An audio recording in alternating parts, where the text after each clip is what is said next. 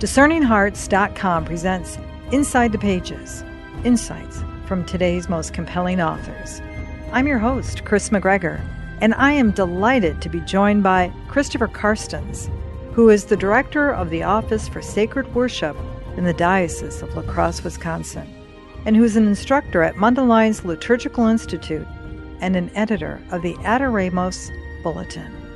With Christopher Carstens, we go inside the pages of A Devotional Journey into the Mass How Mass Can Become a Time of Grace, Nourishment, and Devotion. Published by Sophia Institute Press. Chris, thank you so much for joining me.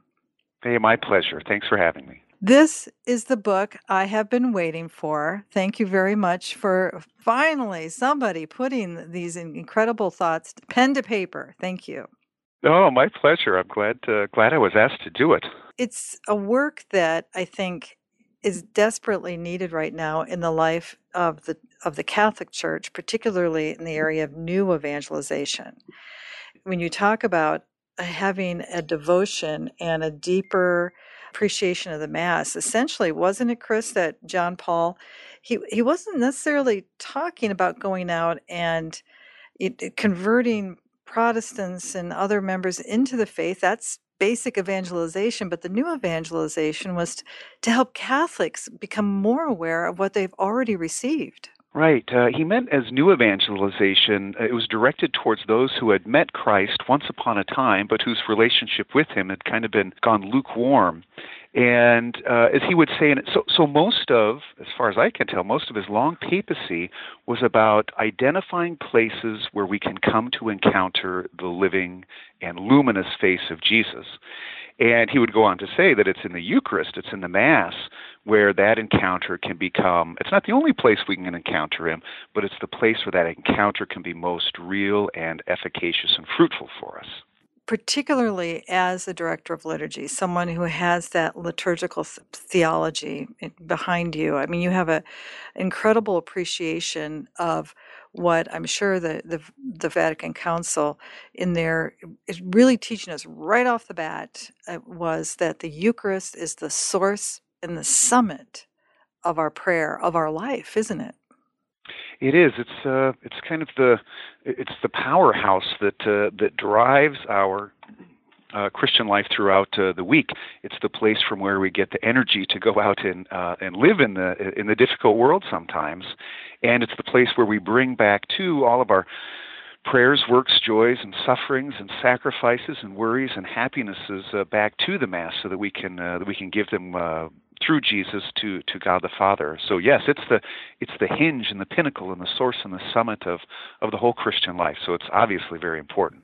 I think where this book is so uh, vital, Chris, the, a devotional journey into the Mass, I think you really begin to really tap at the heart of what it is to be a sacramental people and that need for the mystagogical catechesis. We need mystagogia, but most of us don't even know what mystagogia is. Well, we might not know the term, but I think maybe we're familiar with the concept. But you know, as you say, what's what comes before uh, mystagogical catechesis is an appreciation of the sacramental nature of the liturgy and this sacramental principle um, that is kind of foundational for you know not just the book but our our participation in the mass is that uh, the unseen God in his grace and in his power and in his work becomes manifest to us in sacramental signs and symbols. All those things that we can see, smell, taste, touch, and hear, that's the medium uh, which we contact God. If I can make this analogy, we, I think we've all seen the uh, the creation of Adam on the ceiling of the Sistine Chapel, and these two fingers between God and man are reaching out, and the gap between those fingers are sacraments. They're the things that allow us to touch God and God us. So once we have a you know an appreciation of the sacramental reality of the liturgy, then we can be led, and that's what mystagogy means. It means being led from what you can see to what you can't see. And if we're at least paying attention, you know, we can we can detect, you know, the the incense and we can hear the words and the music. Although this stuff requires some attention too. But what mystagogy does is it leads you beyond and within those things that you can sense to to Jesus, who's waiting to uh, uh, to see you you know, kind of in the in the vein of uh, John Paul II. There, there, there's a real person there who wants to see you, and uh, that's where we encounter him in the Mass's signs and symbols.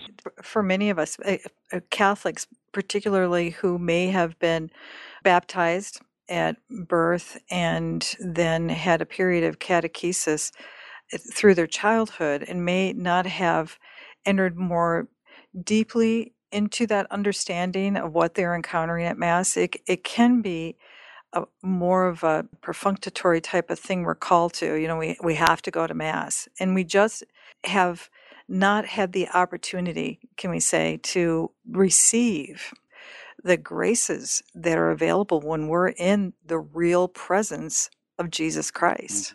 Mm-hmm. mm-hmm. Yeah, and that's what I wanted uh, the book to be able to do. Is you know, if if we have to go to mass on 55 minutes on a Sunday morning, well, why don't we make it uh, the most powerful uh, and grace-filled moment of the whole week? If we're going to take the time to do it, we may as well, you know, as we hear and perhaps say, get something out of it.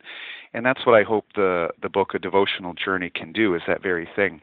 But you're right. There's a certain type of formation um, that we need to have to to go to mass. And this is not a particularly Catholic thing; it's a very human thing too. Uh, take for example baseball. If you're a lover of uh, of baseball or um, or, or any sport really. I mean, there's a certain type of initiation you have to have into to the game, so that when you hear the announcer say, "Well, if you're scoring along at home, that's a six-four-two." Well, what does that mean? Well, you, your dad, your friends, you teach teach you that that's a double play where the shortstop fields the ball and he sends it to second base and over to first, or the infield fly rule, or a balk, or something like that. Any and all human activities require a certain type of formation and initiation, and it's the same with the mass. And the type of initiation and formation that uh, we need to have really to um, to mine the mass uh, at its depths and to encounter Christ is this sacramental and mystagogical formation. Speak in the book of the spiritual meaning of the eight elements of the mass. And you use that as opportunities for us to be able to, you know, just ponder those and to maybe as we enter into that great mystery, that great celebration, that take time with each of those moments? Yeah, well, they have to be done um, very intentionally. When the council talked about active part- uh, participation, it was this full and conscious participation. So we need to we need to do it with um, eyes and ears wide open, with uh, with our mind engaged. You know, everything worships God according to its own nature. And so there's this famous canticle from the book of Daniel about sun and moon blessing the Lord, and dew and rain blessing the Lord, and frost and chill blessing the Lord. Everything blesses the Lord and worships the Lord and encounters the Lord according to its own nature. So dew does it by doing what dew does, being dewy and wet.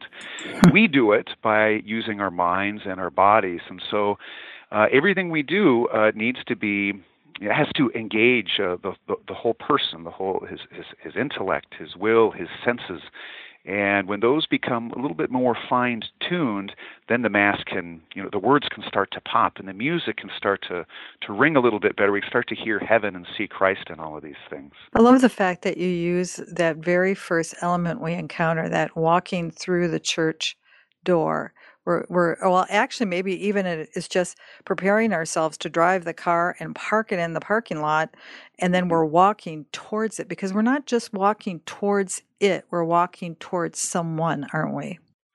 Right well you know if we believe what jesus said uh, i am the door then then yeah that, then then what do we make of that though? Um, I heard I read recently in a book, you know, it's not that we look for a, a doorknob on Jesus or something like that. But what does he mm-hmm. mean that he is the door? And when we when we kind of when we hear what he says and when we walk in through the church door mystagogically, what we can recall is that uh, in all of the history of salvation, uh, the doors actually are very important. Uh, when Adam and Eve were uh, expelled from the garden, God placed an angel there to guard the door, to guard the way with a fiery sword, sword between them and the tree of life. when the chosen people were about to make their exodus out of Israel, they had to put blood of an unblemished lamb on the door that identified uh, them as belonging to God and protected those who were behind the door. Uh, when they eventually made uh, the temple, they built the temple. There's all of these psalms about uh, going in his, going within the, its gates, giving thanks, and how wonderful it was to be in uh, in the courts through the gateways of uh, the temple. And of course, uh, uh, an image that we might be familiar with is the pearly gates of heaven, uh, when John has this vision of what heaven is like, and he describes the gates. He says they're made from a single pearl. So when Jesus comes along then and says, I am the door, you know, what can it mean for us? This is the, the door, the access on the way to the tree of life. It's the door that identifies us with Christ. It's the door uh, behind which we are protected within uh, the temple, who's Jesus' body. It's the gateway to heaven. It can become a true encounter with Christ. So, you park your car, you get out, and at least in our little church in rural Wisconsin, uh, we're parked right next to the side door. And I always insist that uh, you know the kids and I we always go around to the front door, and they probably think I'm weird, but uh, that's okay for now. I, I try to explain what it is that's happening is that we are entering an encounter with Christ. So that door can be a sacramental sign that is in some ways a manifesta- manifestation of Jesus, who is the temple, who's our access to the tree of life, who protects us, who leads us to heaven. That beauty of the, the sacramental symbols, the, the symbol pointing towards something else. I mean, we can walk past roses at a counter in a grocery store and they're just roses and they're in a bunch and we pass them by but when someone hands us one and it particularly someone that uh, we love and it's an expression of that love then that same rose becomes a completely different thing uh, that's what i hear you saying yeah it's um kind of context and how you see it is very important i I w- wonder if this analogy is is is helpful. You know, uh, these 3D movies are uh, very popular now, and we've probably seen one. And you walk in, and they hand you uh, the glasses.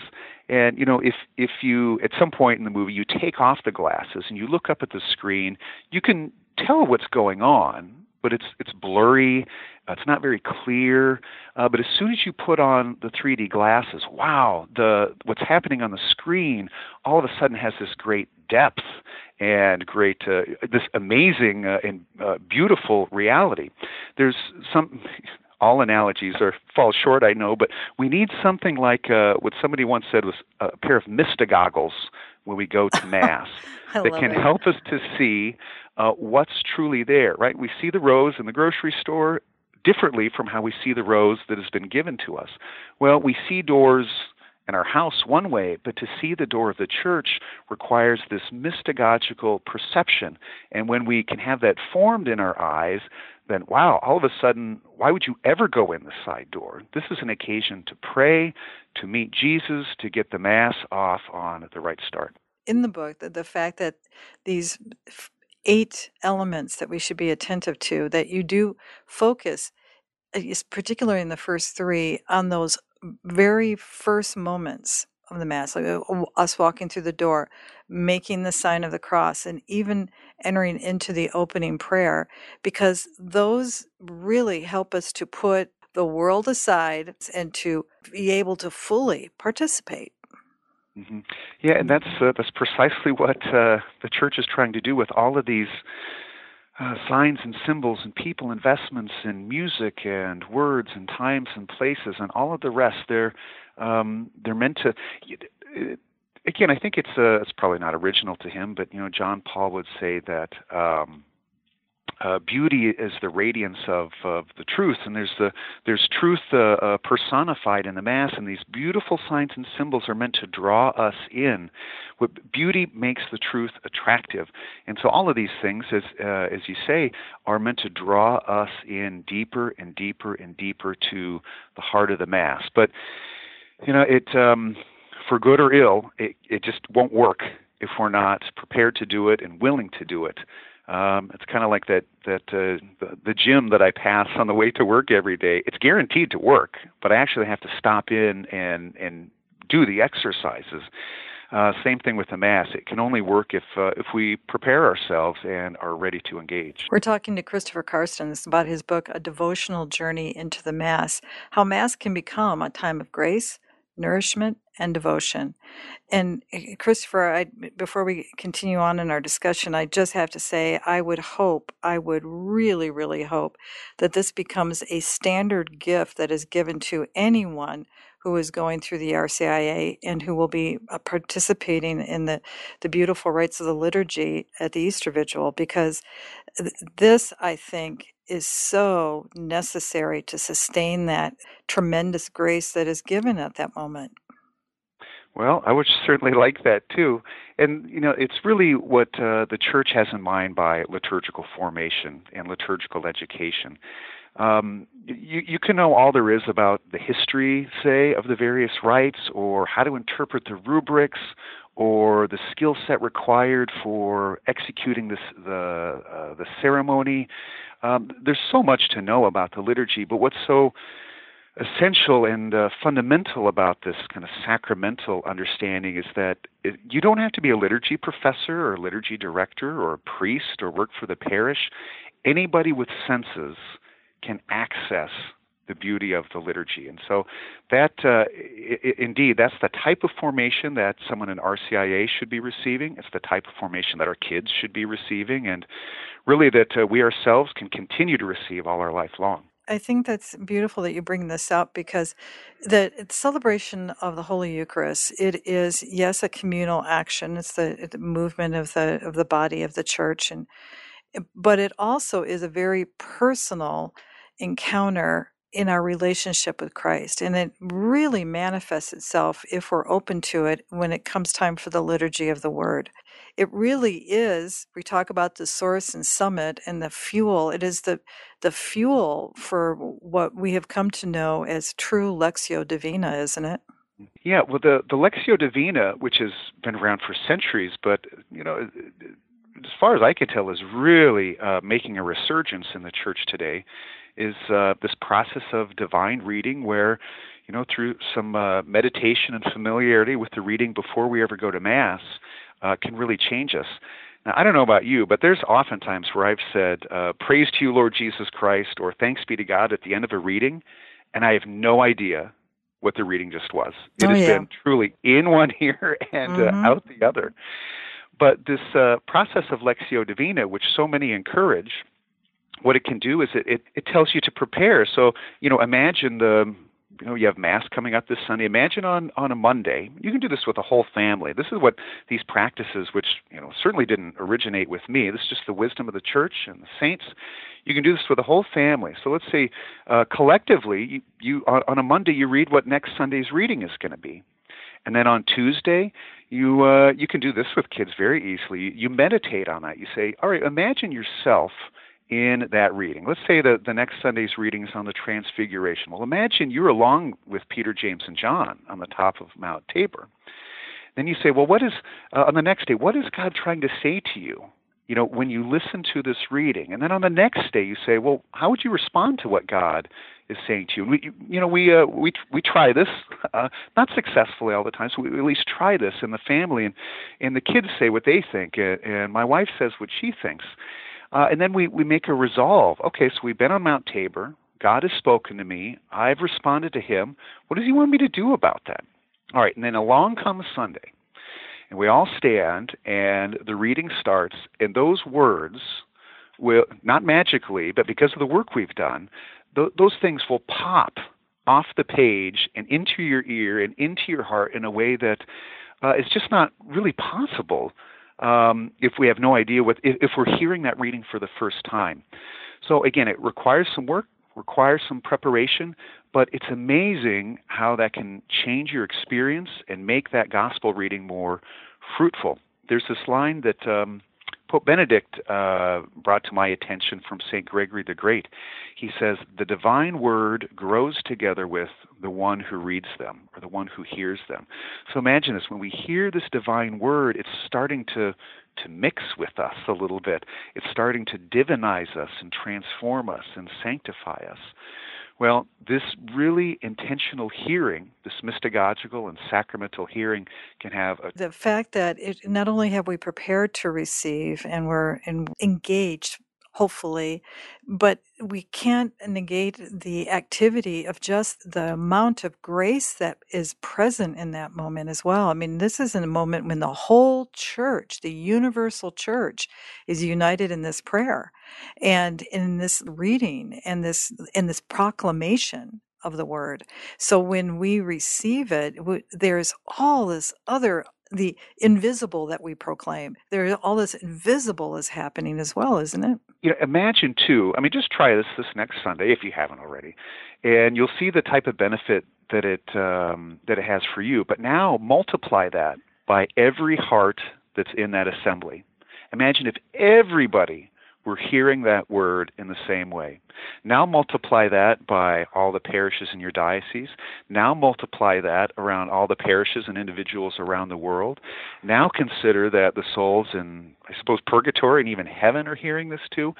I mean, this is when lives can change and the world can change, and uh, Catholics and Christians can have a, a true impact uh, on the world. Yeah, so it's um, it works if we do it. It works if we do it. Death, death, taxes, and Lectio divina are guarantees in life. We'll return to Inside the Pages in just a moment. Discerning Hearts provides content dedicated to those on the spiritual journey. To continue production of these podcasts, prayers, and more, go to discerninghearts.com and click the donate link found there, or inside the free Discerning Hearts app to make your donation. Thanks, and God bless. Did you know that Discerning Hearts has a free app in which you can find all your favorite Discerning Hearts programming? Father Timothy Gallagher, Dr. Anthony Lilles, Deacon James Keating, Mike Aquilina, Dr. Matthew Bunson, and so many more are found on the Discerning Hearts free app. Did you also know that you can stream Discerning Hearts programming on numerous streaming platforms such as Apple Podcasts, Google Play, iHeartRadio, Pandora, Spotify, Stitcher, TuneIn, and so many more? And did you know that Discerning Hearts also has the YouTube page? Be sure to check out all these different places where you can find Discerning Hearts.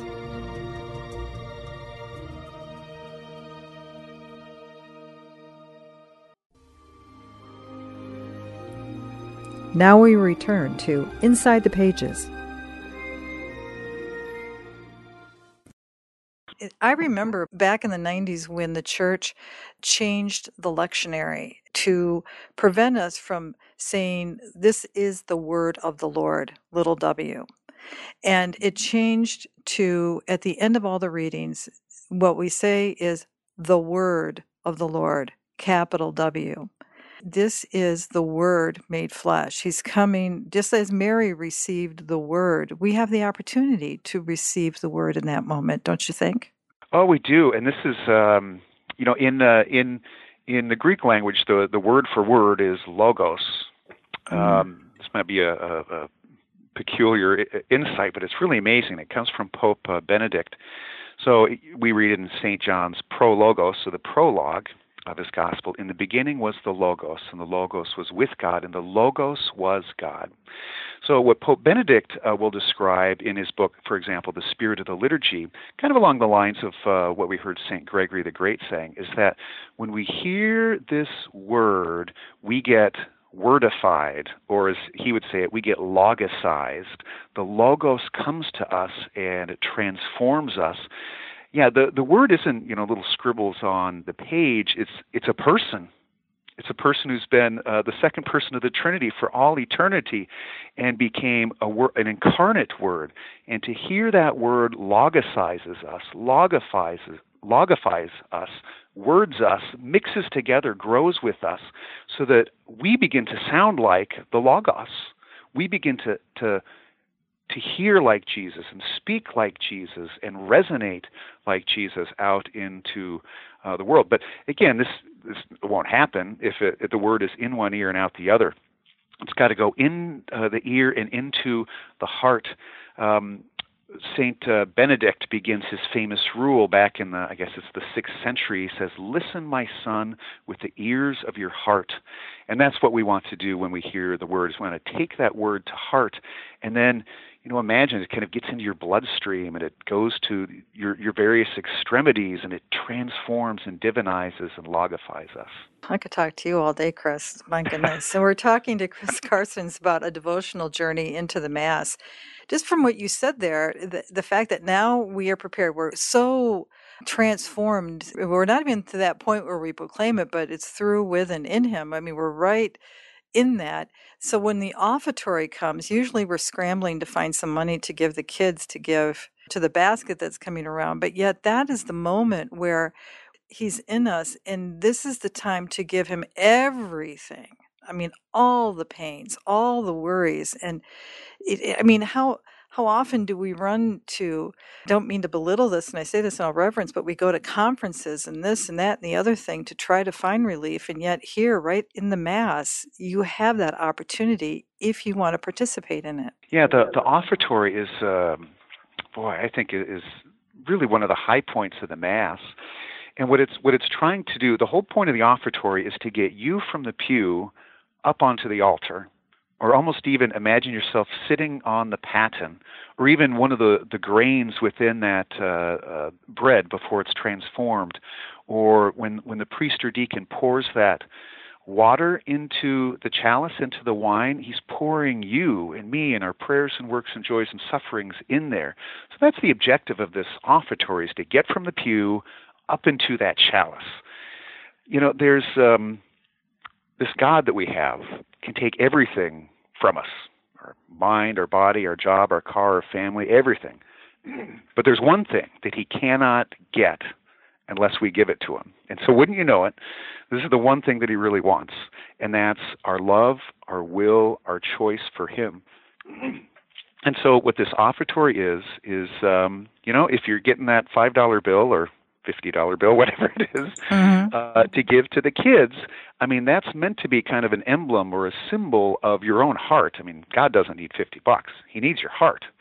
And so, when the collection plate comes up, and this is this is our path up to the altar, and what we what we try to do uh, with our own kids, especially the smaller ones, you know, on, on the way to mass or even as we're sitting there, uh, in the nave before Mass starts, we say, okay, what are your prayers, works, joys, and sufferings? You know, that you might uh, remember in the morning offering, or what are those things you want to pray for? And you, you know, help the kids to to kind of bring those to mind, those things that really represent the desires of their heart. And then we even, uh, especially with the smaller ones, although even the older ones do this now. Imagine you take your hand, you put it to your heart, and you, you kind of make this throwing gesture, like you're going to throw it up, and you're going to land it right in the chalice and so it's kind of, it's kind of mm-hmm. a silly thing. I don't know. That's perfect. But all of a sudden, this this, this five year old knows more about what to do with the offertory than, unfortunately, uh, many of us who are who are much older. So that's the idea. How do I get from here into that chalice? And that's what uh, the offertory is about. Now, Chris, I have to say that just the section on how to participate in the Eucharistic prayer in and of itself is priceless. That is a standout. The whole book is phenomenal, but that I think is oh, so, so important. I, I remember reading once, I think it was Sister Ruth Burrows, the, the great Carmelite spiritual writer, who would say that you could spend a whole lifetime just on the Eucharistic prayer, and you would still wouldn't be able to complete it because it is an incredible moment in the Mass. But oftentimes, unfortunately, it's one of those things that it can pass by the doors of our heart. Yeah, if I think this really is the the high point of of the mass and it's really it's really related to this offertory you know if the offertory is preparing the gift and the gift is your heart then the Eucharistic prayer is preparing the giver. And what um, everybody at uh, his or her baptism is we become sharers in the priesthood of Jesus. And this in no way is to diminish the the um, ministerial priesthood of uh, the ordained priest, but all of us become then, in a certain sense, as priests. And we, it's not that we give our hearts to somebody else to give to God. It's up to us to give to God. We all join it together, and we all kind of put them in the chalice, and through the hands of the ordained priest, he offers them through Jesus to God the Father. But we're emp- we're empowered and enabled to do this not by some grant of, you know, the bishop or the church, but in virtue of our very baptisms. Uh, we are to be priests. You know, one of the uh, one of the words that I think can help explain this uh, for priest is pontifex, which we hear in reference uh, to the Pope. But what a pontifex is, is a bridge builder is a bridge builder. And Jesus truly is the Pontifex Maximus. He's the greatest bridge builder ever because he bridges this chasm, this divide that is opened up between uh, heaven and earth with original sin. So he comes along and he builds this bridge. He's the Pontifex Maximus. But as uh, we mentioned earlier, I mean, he can do it all by himself but he wants you and me and my kids and, and everybody to, to become co-workers with him in this project. And so it's really the time for all of the baptized to share in the priesthood of Christ, to kind of stand in the breach and to do the heavy lifting along with, actually, he does the heavy lifting. We just have to help a little bit in offering ourselves, uh, our hearts to, to the Father. Chris, there's a moment, I think, when I've worked with people that have come back to the church after they've left for so long. And the one thing that I often hear from them is that they miss the Eucharist so much, but they didn't know why. And they didn't even, they can't even explain what it is. It's just that they've missed this. And it was receiving communion. It's that moment of communion that is so extraordinary and that's the one thing people they just they have to receive communion it, it's such a gift isn't it it is uh, and it's um, you know it it really can become whether you're just returning or if you know if we've never left but we can kind of return our attention to see uh, e- even more deeply what a gift it is.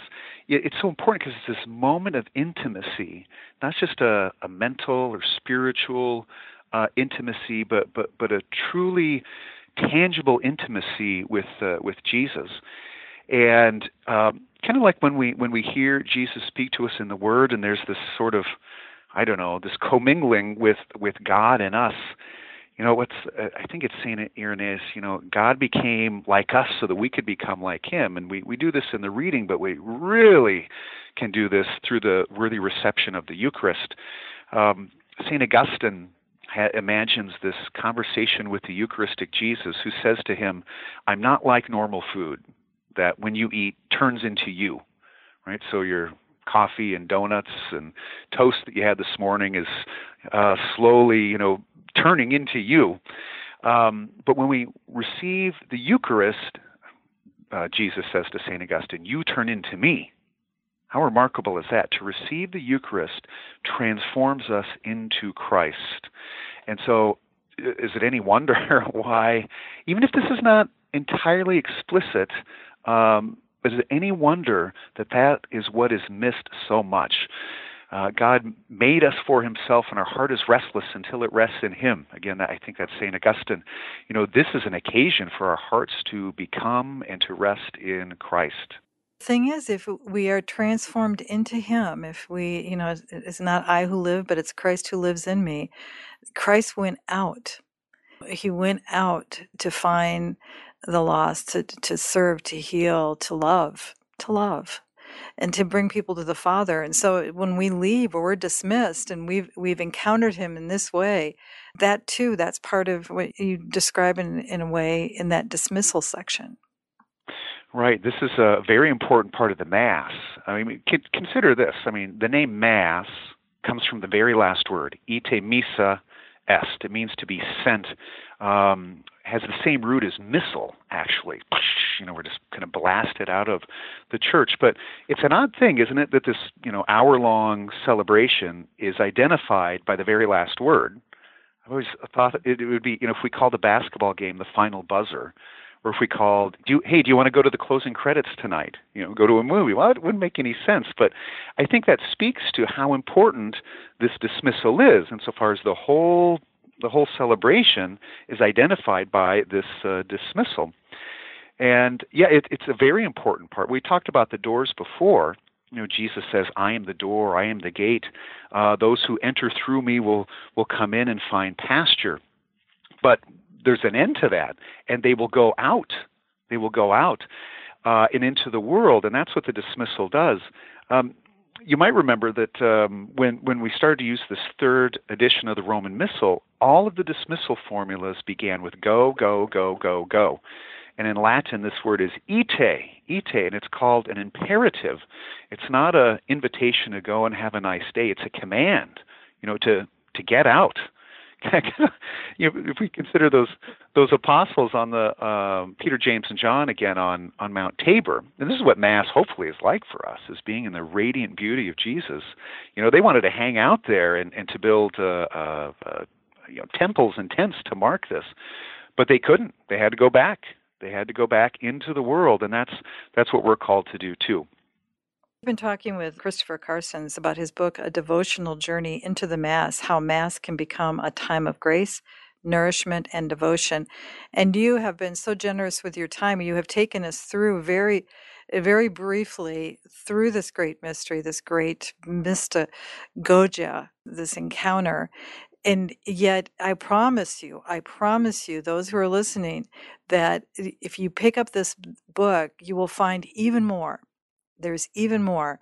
And that's why I think it, it is so vital. I, I, mean, I would love for this. I, I, I talked about RCIA before, but I think all catechists should have this because it begins with us. I mean, the, the joy that we receive is really, truly how it will be infectious for others, how they will be drawn to it, don't you think, Chris? Yeah, I do. This uh, when Pope Benedict describes this mystagogia, he says it, it always has this living, breathing, communitarian element with it.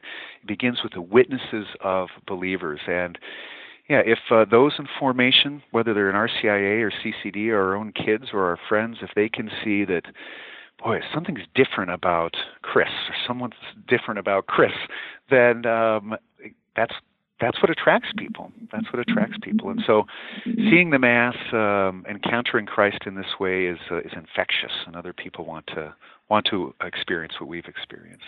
To those parents or family, friends who have loved ones who have drifted away from the church, who have drifted away from the mass. And there's an anxiety and a pain in their heart. They that what can i do? What can i do? And they they want to study and which is good and they want to try to uh, engage them somehow to bring them back. But it really begins first doesn't it with us? That if we can go deeper in this thing that we love that's it can be more attractive than anything else Mm-hmm. Yeah, it can, and especially you know for our kids. I've I've got kids from age 16 down to uh, about two, and when somebody asked my my four year old what he liked most about going to mass, right? So he's he's the son of a liturgist, mm-hmm. so he must love going to mass, right? Our kids don't distinguish between high mass and low mass. They they they distinguish between long mass and short mass. Yeah, anyway, well, I so know they, a lot of adults that do that too. yeah, so when they asked him uh, what he liked most about going to mass, he said the donuts we get to eat afterwards. Mm-hmm. I thought, my God, if this kid's saying that when he's 14 years old, uh, I bet he's not going to be going to mass at all when he's 24 years old. So how is it that I can help him to see and encounter and experience the reality of the mass that can can change him. So I, you know, we quip about uh, the, this mass. The, the book is really about from donuts to divinization.